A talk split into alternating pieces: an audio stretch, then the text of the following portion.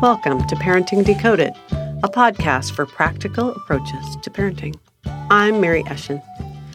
I've been thinking a lot about sleep lately and how important it is to get a lot of it and good quality with this current crisis going on. It's good for our mental health as well as for our immune systems. Well, I'm an empty nester and not getting enough sleep. So, you parents of younger ones might be getting even less than I am.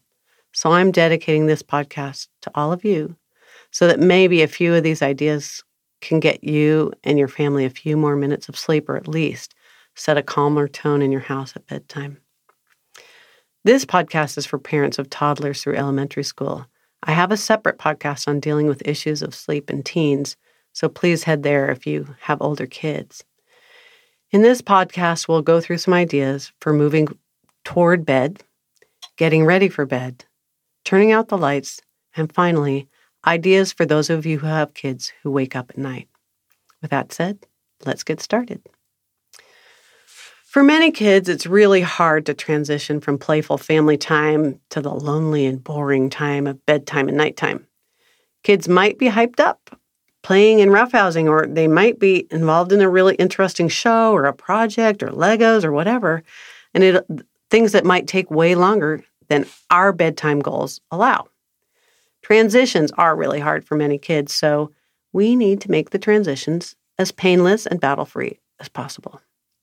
To do this, there are two things we have at our disposal which might prevent battles before they start choices and boundaries, or what love and logic might call loving limits.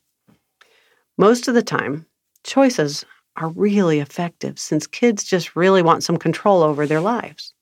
We're so used to bossing them around that it makes some of them decide to say no just for the sake of saying no, no matter how reasonably we are. If we say it's bedtime, they're almost programmed to resist. Offering choices before you hear no is super important. You have to use choices early. If you have resistance, you've lost your battle already. So make your choices effective and as fun as possible early. Here's, here's some ideas for choices. You might say something like this Would you like to go to bed at 8 or 8.15? Knowing full well we want them to go to bed at 8.15. Would you like to set the bedroom timer or me? I love using timers, especially for kids who can't tell time on their own yet. Would you like to set the bedroom timer for five minutes or 15 minutes? Knowing you're fine with 15 minutes. If you give choices as to when to head to bed, use them again with how to get there. Try something fun like using, Wow, it's time to head to bed. Would you like to? And then fill in some fun things like, so I have some examples of, Would you like to crawl on your tummy to bed or walk backwards. Or try, would you like to go blindfolded or have me carry you upside down? Or would you like to hop on one foot or skip to bed? Fun is super helpful. Being creative and offering different choices every night is also helpful. Once we get them in the vicinity of their bedroom and the bathroom area where they're going to get ready for bed, um, we use choices again Yep, again, we just keep using them, just keep throwing lots of choices at them. So here are some ideas for that. Once they're in the bedroom area, would you like to brush your teeth first or put your PJs on first? Would you like to brush your top teeth or your bottom teeth first? Would you like to take a bubble bath or a lights out bath with a candle? Would you like to dry off with a big towel or lots of little washcloths? Would you like mint toothpaste or cinnamon toothpaste? Would you like to use electric toothbrush or hand brush today? Would you like to put your pajama top on first or your pajama bottoms? Would you like to sleep in your school clothes or in your pajamas? The idea is that you constantly throw new choices at them so they don't have time to think that one of their responses might have been no. Being creative, I really think, is key to making choices be effective. Another skill that is super useful at bedtime is setting boundaries so that your kids know ahead of time what to expect and that they're things that you can stick to, meaning pick a boundary that's worth sticking to. If your kids can have input as to what the boundaries are, um, that can also be really helpful, especially if they're you know in the older grades of elementary school and stuff like that. But um, the idea is that you have some boundaries, and for any boundary to be effective, there has to be a consequence if you don't get the result you're looking for. What, what am I talking about? Um, a useful boundary for most families at bedtime is setting which time kids are ready for bed. Let's say the family starts heading to bed at 7:15 and they want lights out by 8:15. They need a bath, brushing teeth, getting pajamas on and reading books all in that 1 hour of time. So the boundary that I would suggest is I read books to kids who are ready for bed by 8 o'clock. It's a simple statement that tells your kids that as long as they are ready, they can have books for 15 minutes. You can always adjust the time for your family if you use 30 minutes for bed books or whatever. But in this example, we're just given 15 minutes for books. So this also means that you as a parent have to be willing to have a child have a tantrum at 8:05 p.m. who wasn't ready on time and will not be getting books tonight. You need to be ready to have this happen and to give love and empathy, not have a battle. You're going to say something like, Wow, this is so sad. I love reading books. I'm sad too. I can't wait till tomorrow night. You can give them hugs, but you cannot read to them. You have to hold your ground, especially when you know your child's currency is book time. You have to realize that your child had a choice and they cho- chose not to have book time. It wasn't you. So you need to let your child own that. But Mary, you might say, my child can't tell time yet. What do I do? Use timers again. Lots of timers if you need to. Cheap ones from Target or Amazon work great. Have your little one learn to set them and get them maybe to even try the a beat the clock type contests with them. Set one timer for 30 minutes, another for 15, another for 5, another for the last one for 2 minutes. Just use them, put them in different locations to make it fun if you want to, but make sure your kids know there's a limit and that they get to choose if they get books or not. You give love and empathy if they blow it. Some of you might want to try this on a weekend night if you've got work on weekdays, but you need to start and keep pulling it off for a few days for some kids to believe that your word is true, that there are no books if they are not ready. By the time bedtime comes around, most of us have our eyes on a goal some downtime without kids, maybe a glass of wine with our spouse, or to watch a show that's not rated G. We say a prayer, Please, Lord, let them fall asleep quickly so I can have some me time. However, many of us find our me time cut short by kids not wanting to fall asleep. Some of us fall asleep with them. That's what would happen to my husband and I. Some of us would sit close by outside the bedroom door, feeling chained there until we can peek in and see that our kid is finally, finally asleep. Then we tiptoe away as quietly as possible, hoping we don't wake them. Is that you? What can we do to get them to sleep? If you have a child who really, really won't go to sleep without controlling where you are, then during the daytime, you need to spend some special time with them to brainstorm what they need at bedtime so that they can stay in bed. Special time is where one parent schedules some time with just them and the child. No siblings or distractions, just the two of you. During this time, you think about ideas for what they need at bedtime. Since your new boundary is that once books are done, mom and dad are done too. You will let them know that they are welcome to have bedroom time for as long as they want, but they must be quiet and stay in their room. You really can't force your child to sleep on command, but you can allow them to be quiet and in their room and allow them to be in control of their environment. During this special time, I'd offer more creative choices for those kids that need it. I might, um, um, here's things that i I've offered in the past to parents. Would you like to sleep on the floor or in your bed? Would you like to sleep in your sleeping bag or with a different blanket? Would you like to be buried under a pile of stuffed animals so that I can't see you? Or would you like to be bur- have just one stuffed animal? Sorry. would you like the light on or the light off? The idea is that your child chooses all these things that really don't matter, since what matters to you is that you get your me time and that they are quiet and in their room. They will eventually fall asleep. The first few nights that you do this, they might get less sleep, but eventually they'll understand and trust that they can have control over their environment and they'll sleep better. If your child won't stay in their room during this time, though, and you have to constantly put them back in, or they have tantrums, then you need to deal with those.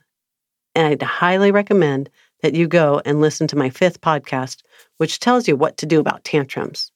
In brief, though, for some kids, you might wind up going ahead and cuddling with them that night and falling asleep even with them if you need to.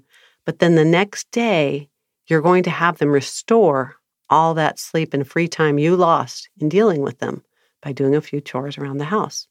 Love and Logic calls that energy drain, and you can learn more about that if you want. Yes, even if they're only three or four years old, you're going to do this. They need to know that their choice to take away your free time has a cost.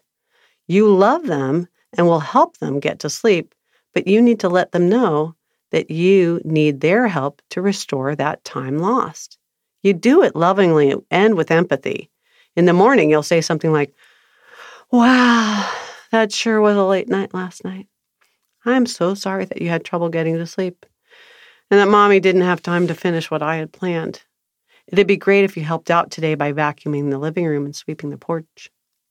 I would also take a bit of time to brainstorm again with that kid to see what adjustments need to be made when you head to bed again that night. But you're going to make them, you're going to brainstorm during the day and you're going to talk about what might be improved. Checking in with your child and making adjustments is really helpful.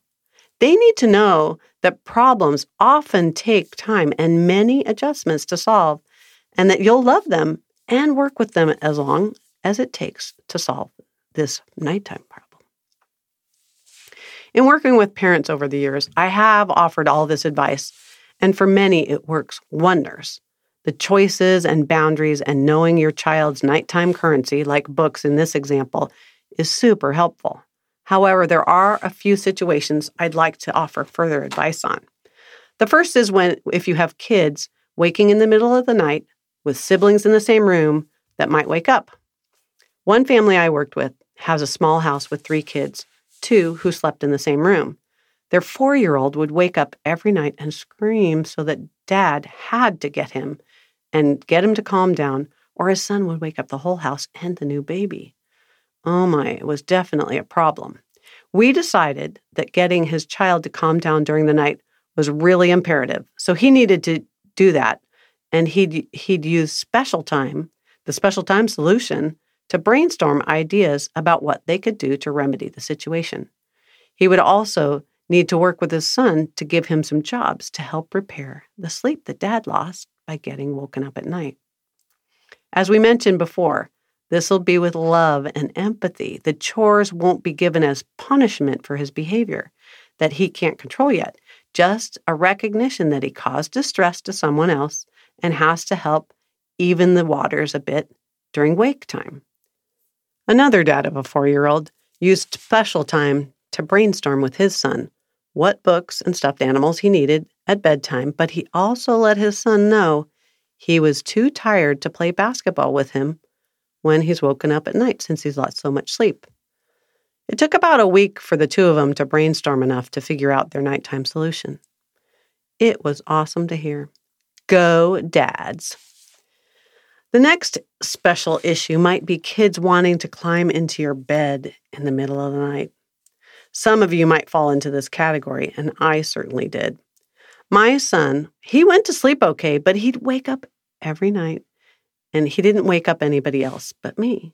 He'd come quietly to my side of the bed and want to climb in bed and sleep with us. He was so cute at first, so of course I'd let him sleep with us.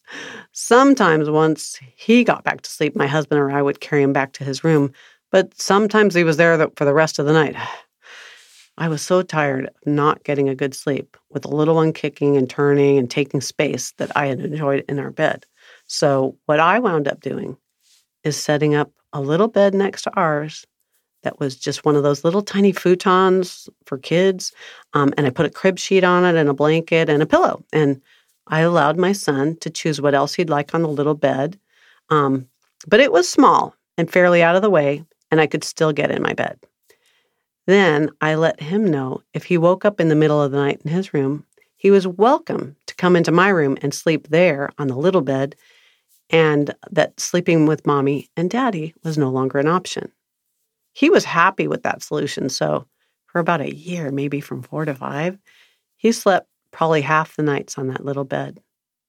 I was talking to another family, and they actually have a small teepee set up in their room, and they actually let their daughter, who's about six, just go ahead and sleep there all night.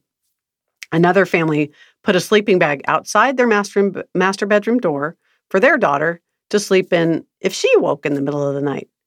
If you don't mind and have the space, go for it. It really won't be happening when they're teens, believe me. Bottom line if your child is waking you and you're using, losing sleep, feel free to be creative, but don't feel like you have to let them sleep with you. Sometimes just being near you will be just fine.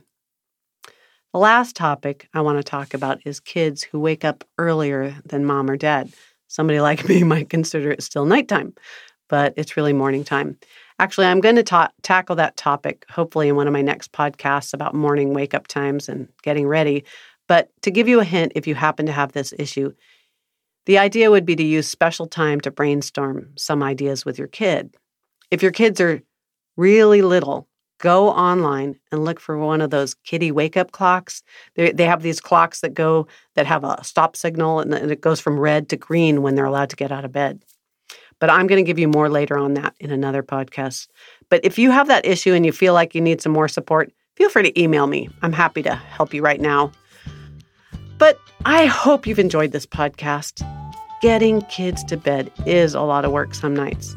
But I hope you can use fun choices and set some boundaries for getting to bed and getting ready for bed.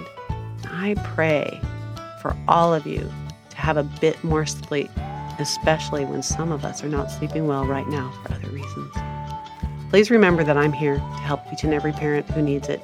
Feel free to email me, Mary at parentingwithlogic.com.